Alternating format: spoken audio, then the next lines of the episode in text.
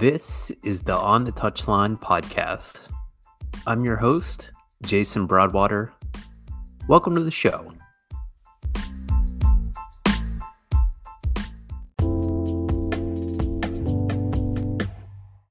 In season 2, episode 12 and 13, I had the chance not too long ago to interview Daniel Workman of the Daniel Workman Show.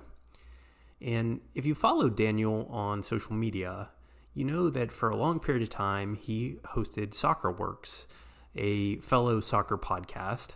And that's actually how I learned of Daniel uh, through the social media, soccer social media atmosphere, and I've gotten connected to him that way. Uh, I decided to split this episode into two parts. It was actually the longest podcast that I have ever recorded. So, part one, think of it as sort of the appetizer, and part two is sort of the, the main entree.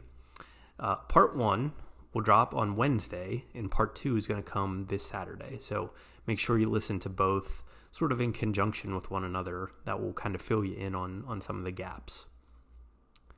Before we get into the episode, though, I just want to say that this podcast is available on 11 different podcasting platforms places like Google, Spotify, Stitcher, TuneIn Radio, and of course, Apple Podcast. If you listen to the show on Apple Podcast, make sure that you go there, leave a five star rating, and a brief review about the show. It will literally take you all of a minute to do that. And while you're there, make sure you subscribe to the show. That way, you never miss pop up or bonus episodes of the show and last week is a great example. Was able to put out three different episodes, three long form episodes, and if you're subscribed to the show, it will automatically show up in your feed on whatever podcasting platform you prefer to listen to. Also, if there's something about the show that you really like, don't ever hesitate to reach out on social media. Very active on Twitter and Instagram. At Soccer Coach JB is my handle. DMs are always open and would love for you to share the show that way with friends and others in the soccer community. All right, let's get into part one my conversation with Daniel Workman of The Daniel Workman Show.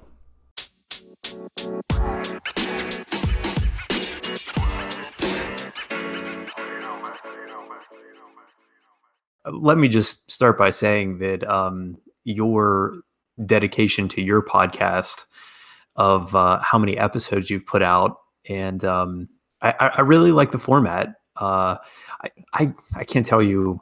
This goes back a little ways, but there was a day I was driving home through work, uh, driving home from work, and I zipped through.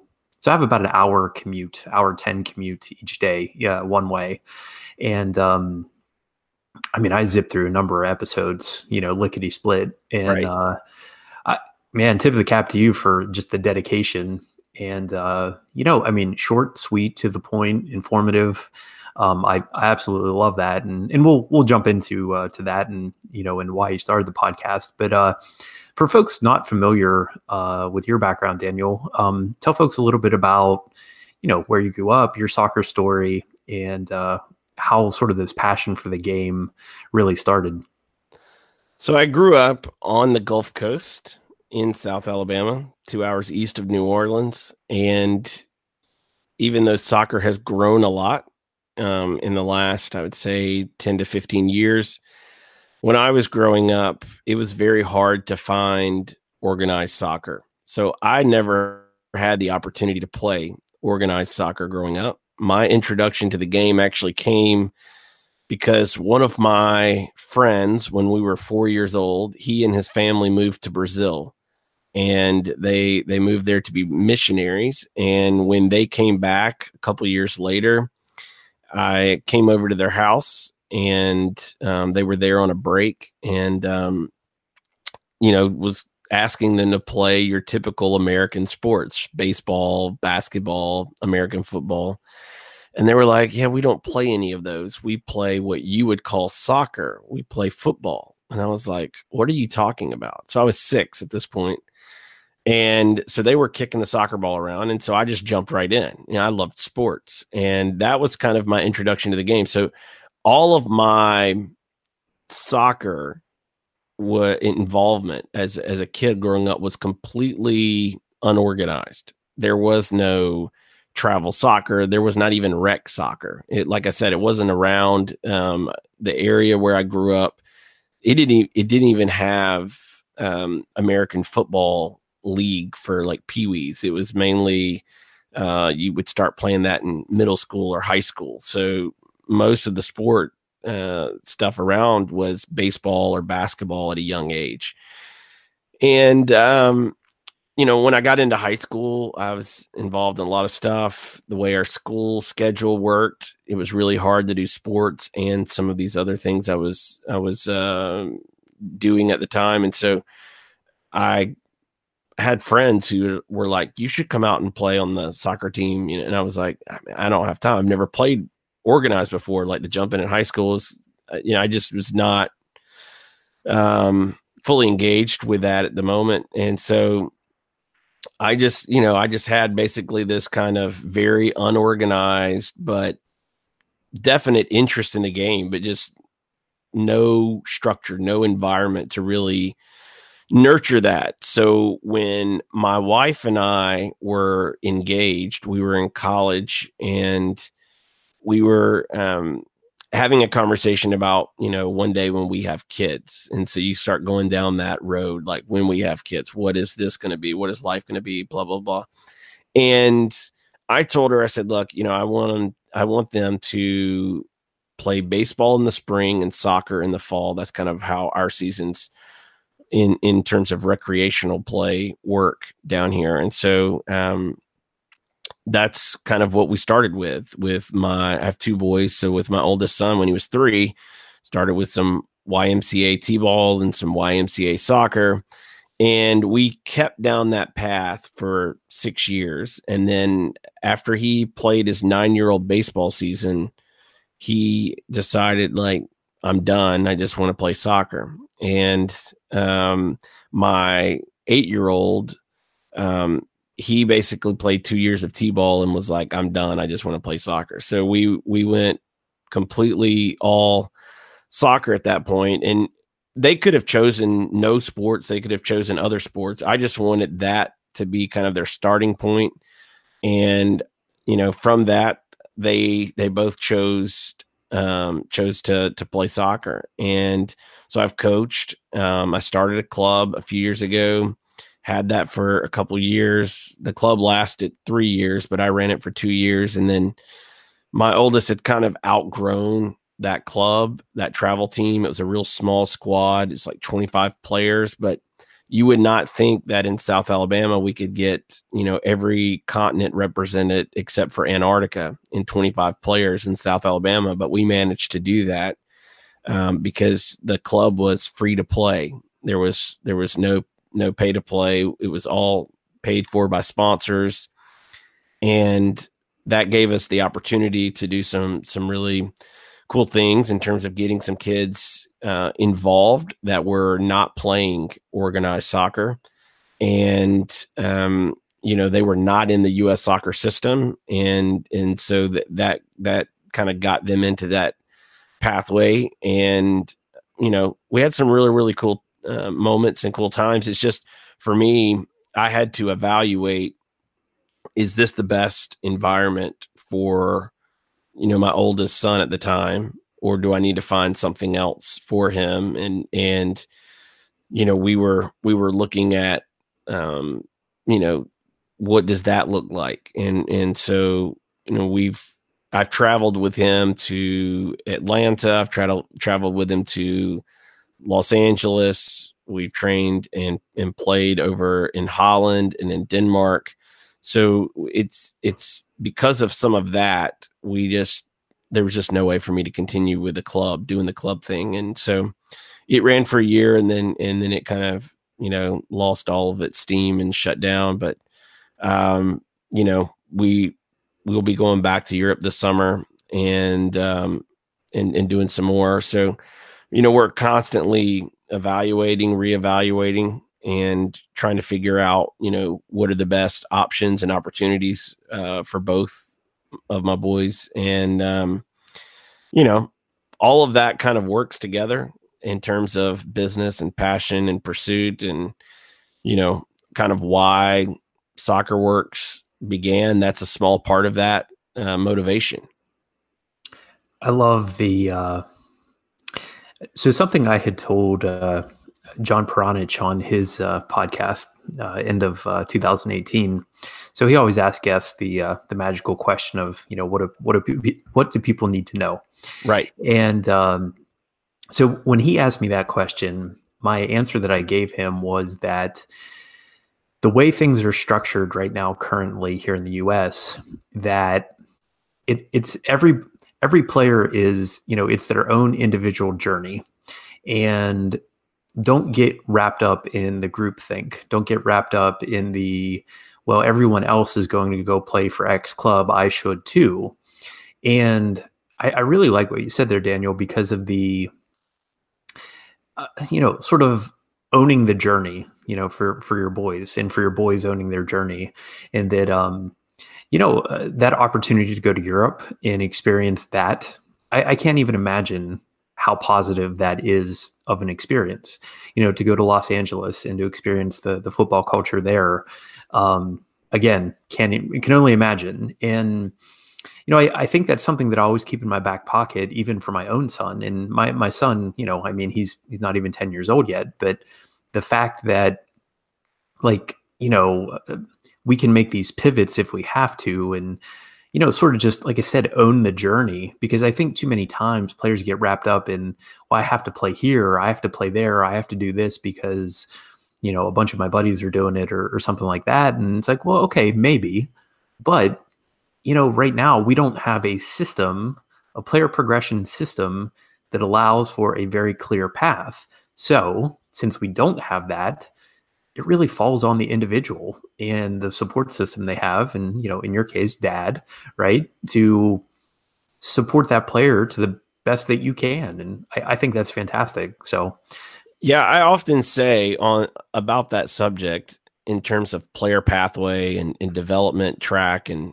and and and I think the way that you put it there in terms of you have to kind of own your own individual pathway, which is which is absolutely true. And one of the things I, I say often is the fact that if a player makes it, an American player makes it, they make it despite the system, not because of it. And on a macro level, I think it's a really, really important point that parents need to understand. And if you understand that point, that your player, your son or daughter is going to make it despite the system, not because of the system, it frees you up to make different decisions. You don't feel like you have to just do, you know, the obvious pathway that has been kind of laid out, which is a very dysfunctional pathway. It's a very elitist pathway in terms of access, in terms of uh, you know the, the the amount of financial investment that you have to put in, and you know, I mean, quite frankly, you know, my wife and I were having a, discussion recently about our our oldest son, and you know what we're looking at in terms of his you know next four years uh, until he's 18 you know what does that look like? And you know, when we are evaluating what is it worth for him to to do X versus Y, what is more beneficial? Like if I'm going to have to spend, you know, X amount of money, then what's the best use of that money? Where where is he going to, you know, blossom and develop the best? And and so, you know, we're we're facing some some pretty you know, tough decisions um, because some of those decisions, you know, mean that he'll be away from us as a family um, in the near future, you know, before he's 18. So, but at the same time, we made a deal. Um, and that that kind of is what started at when he was nine. When he walked away from baseball, we made a deal, and we the deal was, if you work really really hard and you're committed and you stick with it, then as your parents, we'll do everything in our power to resource that, whatever that looks like. And, you know, we can't promise you the moon, but we will you know we'll do everything in our power. So because of that commitment on his end we have a commitment on our end that we are always trying to fulfill. And it does mean evaluating some tough decisions and decisions that you know you know for a country like america we shouldn't be having to have uh, to make those decisions at 13 14 years old but um, you know if you have big dreams and you want to work really really hard living in america and and and pursuing uh, soccer is not necessarily the best option. So then you're you're you're looking at a whole host of different options of what does that look like for you as a family? What does that look like for you as a 13 or 14 year old kid? And so you know it's unfortunate but it is the reality. And as much as i'm on on one side you know fighting that fight and talking about those issues on the other hand i have to also face the reality of the present and deal with what we have and try to make the best of it. Mm-hmm. so i want to go back to uh, when you're talking about the club um, that he was at and that you were a part of. And uh, there's something that you said that was really uh, intriguing to me of you know we live we live in a model where many clubs operate with you know pay to play and uh, had a, a, conversation with someone last summer uh, at a coaching course. Uh, so I went across the the state of Pennsylvania out near Philadelphia and was doing some coaching education last summer and um, was just asking, you know, uh, some of the coaches there, how much does it cost for a player to play for your club? And so I, I, I know the club that I currently coach for and my son plays for what you know what we charge, and you know in in the Philadelphia area it was about double that. Okay, so it might cost a little more to live in in that part of the state, you know, whatever. I mean, we're talking significant money, you know, close to five grand uh, in some cases. And uh, my eyes about jumped out of my head when I when I heard that. And so, you know, back to your situation, that um, one, I I think that's fantastic because I think one of our barriers in this country is absolutely access.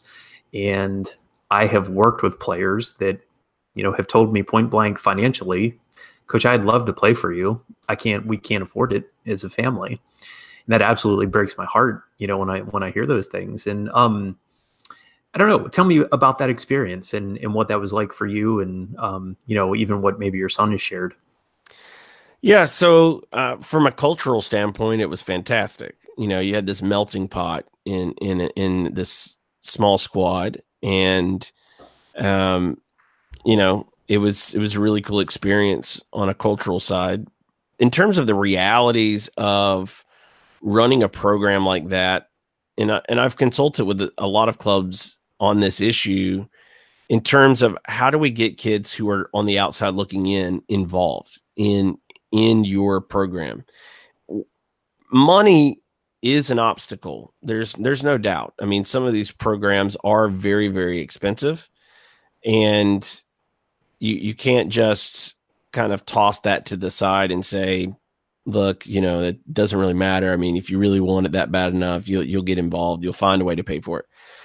That's not necessarily the case, as as you alluded to as well. But the bigger issue that we found is that in finding kids who are on the outside looking in, oftentimes it's as much about transportation to and from practice, to and from matches, as it is fees. I mean, I actually had some kids that could afford the fee or, or a partial fee if we were to charge one, but had no way to get to and from practice unless we were we, we were driving them. So, I mean, I would literally pull up to this um, trailer park where a bunch of these um, South American kids lived, and they would just pile into my Jeep, and and then we would head to practice. And um, so, I mean, there's a lot of issues that go along with the the setup, and you know, as long as our system from top to bottom, meaning professional to am, you know, adult, amateur, down to youth, is upside down, meaning that the parents are paying for the kids because of the fact that we don't have the commercial might on the top end. So in America, we have we have a five billion plus, you know, dollar per year economy, soccer economy in the youth space. Major League Soccer does less than a billion dollars a year. So when you look at that, it's a five to one ratio. And when you scale down from Major League Soccer, it falls off the abyss really fast. The USL is nowhere close to Major League Soccer in terms of financial might. And then when you go beyond, you know, the USL, then it, it gets even smaller peanuts. So when you have the top aspects, the, the big revenue and commercial drivers of the sport globally starved financially from a resource standpoint, the only way that youth programming can work and to do some of the things that are being attempted is that the parents are going to have to pay for it or you're going to you're going to have to find some really really big corporate partners and and sometimes you find that you know we we did some of that we but for us we viewed every kid as an expense or an investment versus every kid being you know a revenue producer because they weren't paying us and and that meant we had to stay smaller all of our coaches were volunteers.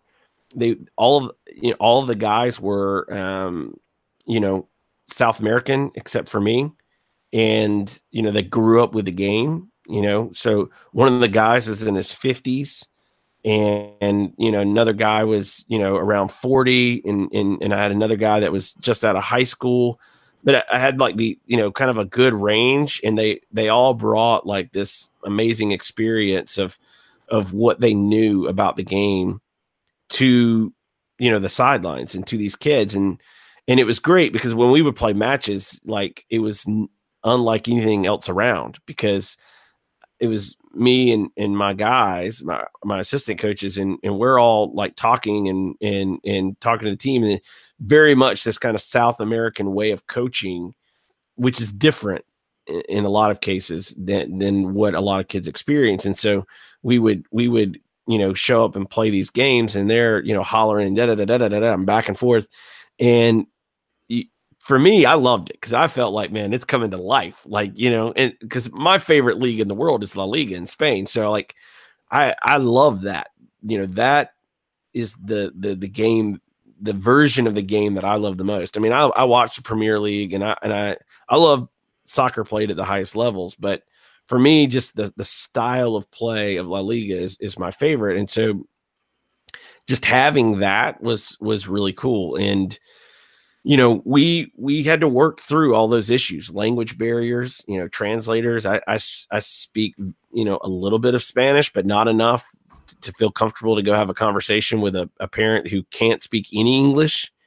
And so, you know, I would take them with me and we would kind of talk and I would talk and then I would kind of hand it over to them and they would just go back and forth and you know handle some things get paperwork signed. We'd have to track you know parents down at eight nine o'clock at night getting in from work and saying hey your son cannot play unless this form is signed. We you know so there was a lot of that kind of you know hustle work that it's when you when you're running a pay to play club you know and you've got a thousand customers are you going to chase that one or two or five or 10? Probably not. You know, it's just more of a nuisance.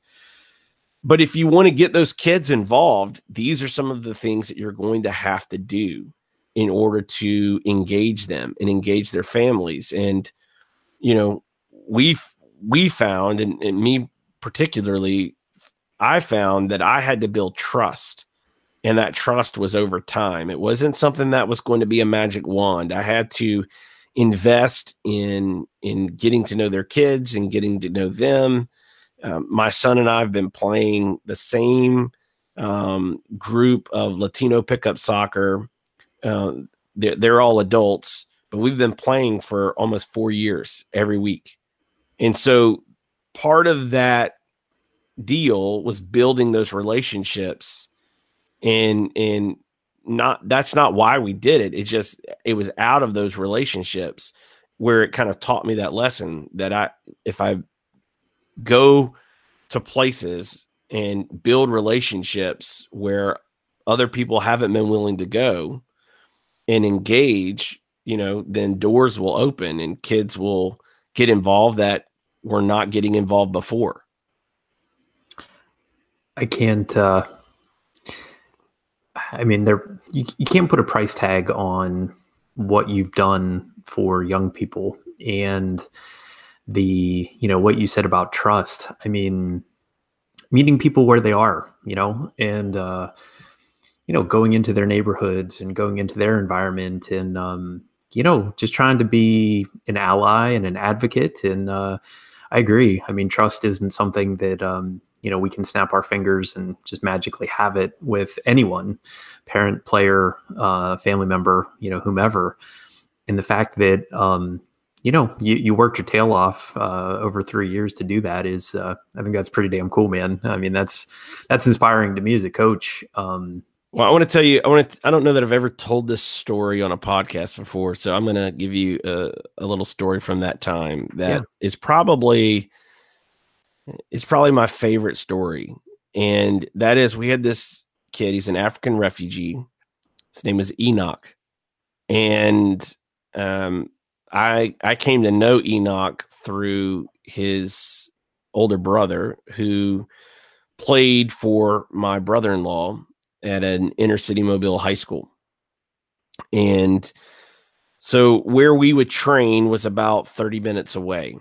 And Enoch's family was a lot was a lot like a lot of our players' families. And that is that their their parents were working there was a lot of people living in a small house, and you know, transportation was absolutely an issue. So if Enoch came to practice, it was me driving 30 minutes one way to go pick him up, 30 minutes back, and then taking him back after practice. And I did it as much as I poss- possibly could. But when he he first started with us, um, we we brought him a few times, and um, there was a there was a day that I told him I I can't come get you tomorrow. So if you can get a ride, fantastic. If not, we'll I'll I'll come pick you up on Saturday. But I, I can't get you tomorrow. I've got I've got a conflict, schedule conflict, and Coach um, my brother-in-law, uh, uh, Coach Moody, he he can't get you either. He's got a schedule conflict. So, you know, if you can't get a ride, no worries. I'll see you on Saturday.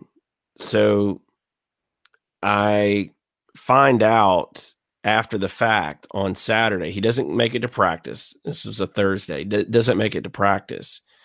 And but I find out after the fact that he so wanted to come to practice that he started walking. Mm. Wow. 30 minute drive one way. He starts walking and um to get east west out of Mo- downtown Mobile heading east towards Florida, you primarily go through one of two tunnels. And so he got all the way down to the tunnel in downtown Mobile and was just so tired. He was like, I can't, I can't finish. And so he had, he called somebody to come pick him up. The kid was at the time like 11 years old. Jeez whiz. But he he just wanted like he loved the game and he wanted to play and he didn't want to miss practice. And you know, I felt terrible, you know, that I couldn't get him, but I loved that childlike, you know, desire and passion to play. You know, I mean, we we with him, it wasn't just covering it, his expenses and fees. Like we had to buy him cleats and shin guards, and like he didn't have anything um, he would he would try to like wear hand me downs, and they were either like way too big or they were you know old and, and really small, and so you know we we just had to do it. But you know the cool thing was is like we would get hear stories of him going to school and like he would always be wearing like his futsal shoes. Mm-hmm. You know, he was just so proud of these shoes. And so, I mean, like those kind of stories is what I loved about what we had. And you know, I feel like we can we can do that all over the country, but we have to be willing to get out of our, you know, comfort zone, out of our boxes. And you know, walk into those neighborhoods, make those connections, talk to people and just say, look, I'm for you. I'm not against you. I'm not, I'm not trying to fleece you. I'm just, I want to, I want to make a difference. I want to try to help. Mm-hmm. And, um, and, and let, let's see what we can figure out. What would you say, uh, just based on your experience or observation or uh, you know even the work you're doing with your podcast what are we doing right uh, in this country when it comes to soccer what are we doing right well who is the we mm. uh, great question um, you know uh, hmm. let me think about how to rephrase that um, because it's such a big generalization. Yeah, it's hard for it's hard for me to know which way to go with that answer. Well, let me maybe ask it this way: um, based on your experiences, uh, what what have you seen that has been a positive uh, in terms of soccer culture? Uh, you know, here in the U.S.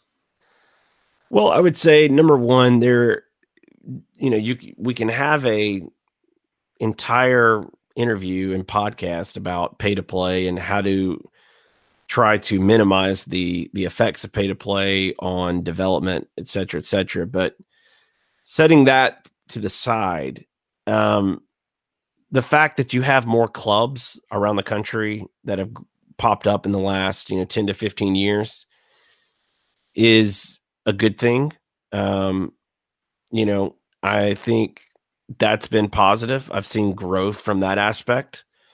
Uh, being in a part of the country that is not known for producing world class soccer players, although, you know, America hasn't really produced a world class soccer player, but you get my point. Um, mm-hmm.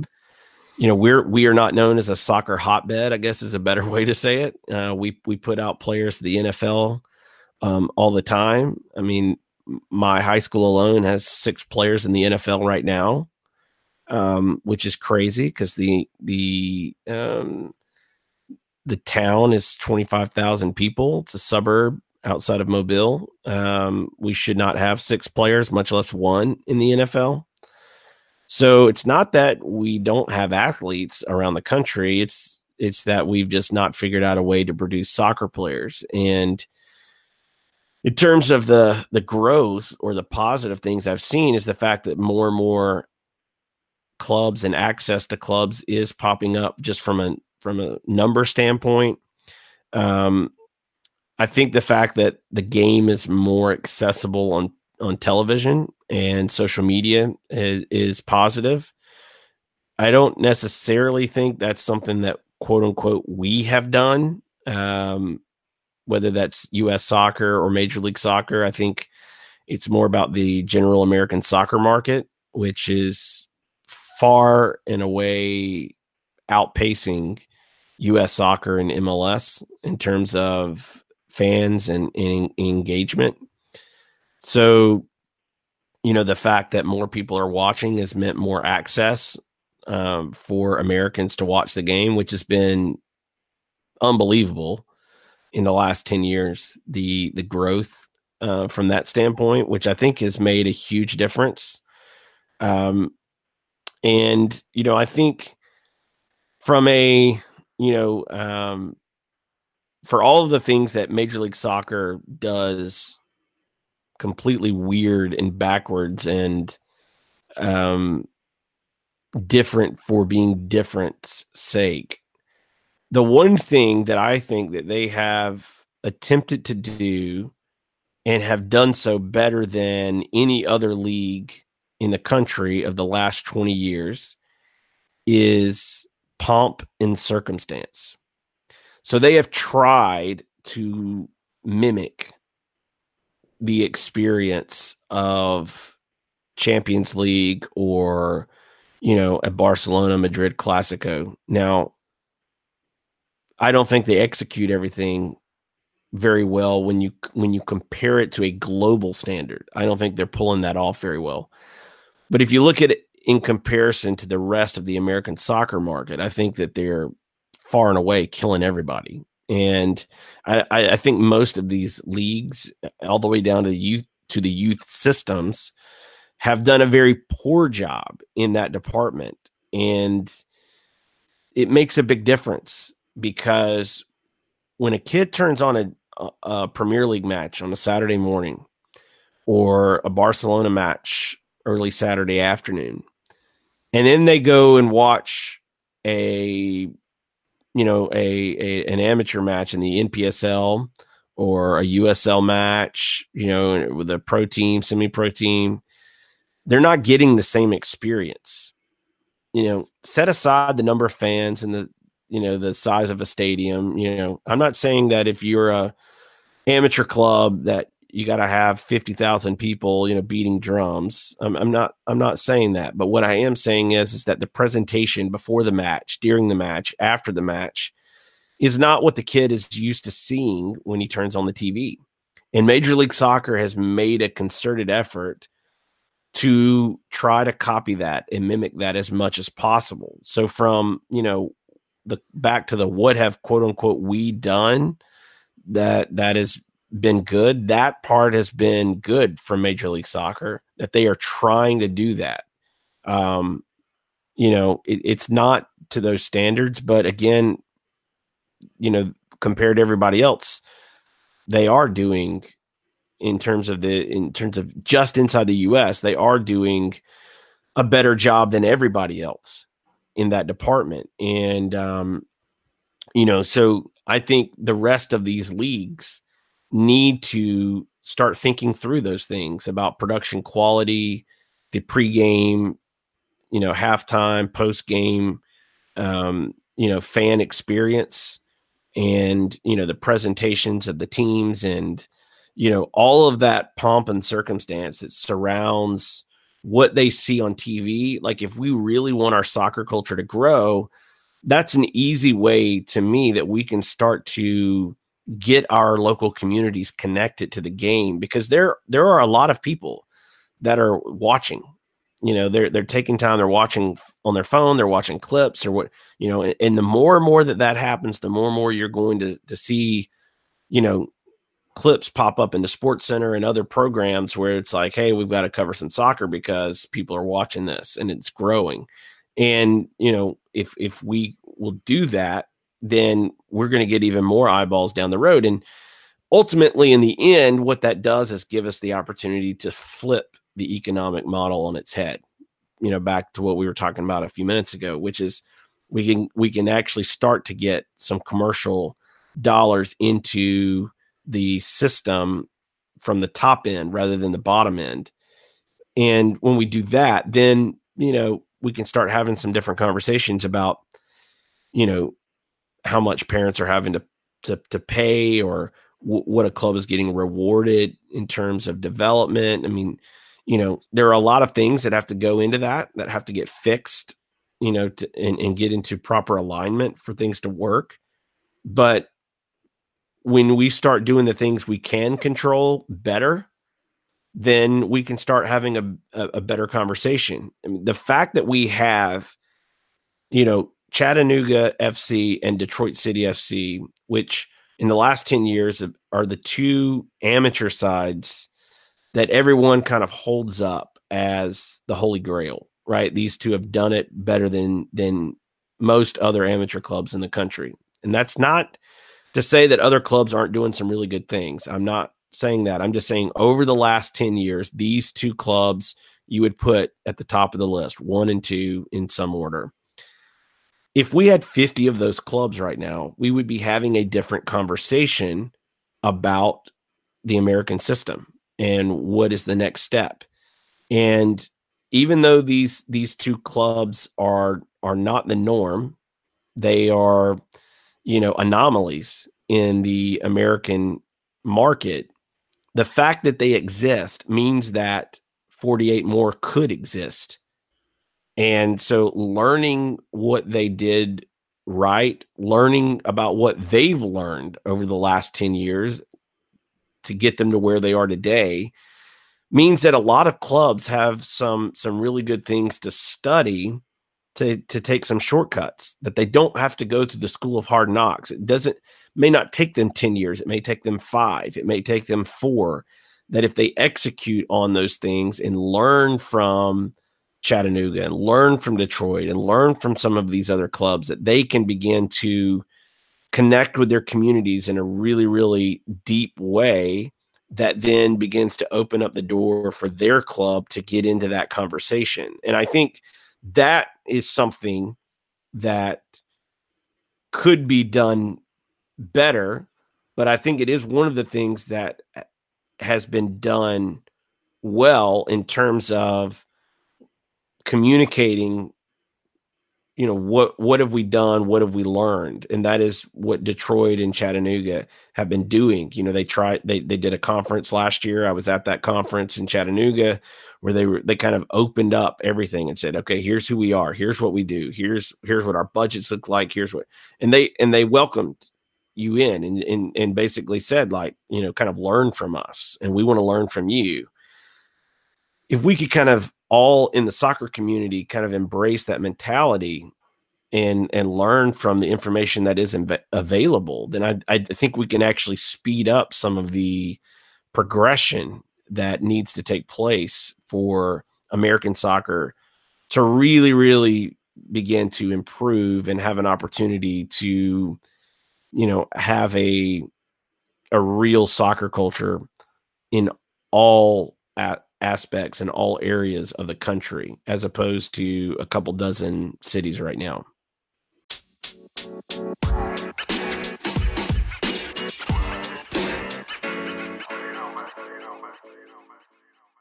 The United States could be, and I think should be, the greatest soccer country on earth.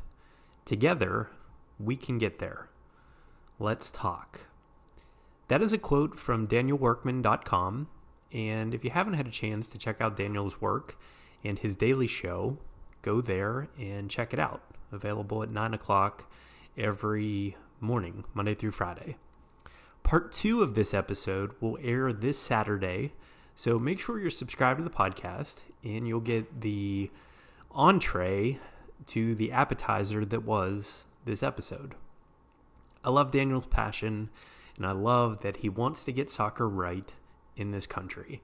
It takes more people like Daniel, John Peronich, John Townsend, Chris Kessel, myself, all rowing in the same direction. We need more of you to get on the wagon and try and reform U.S. soccer.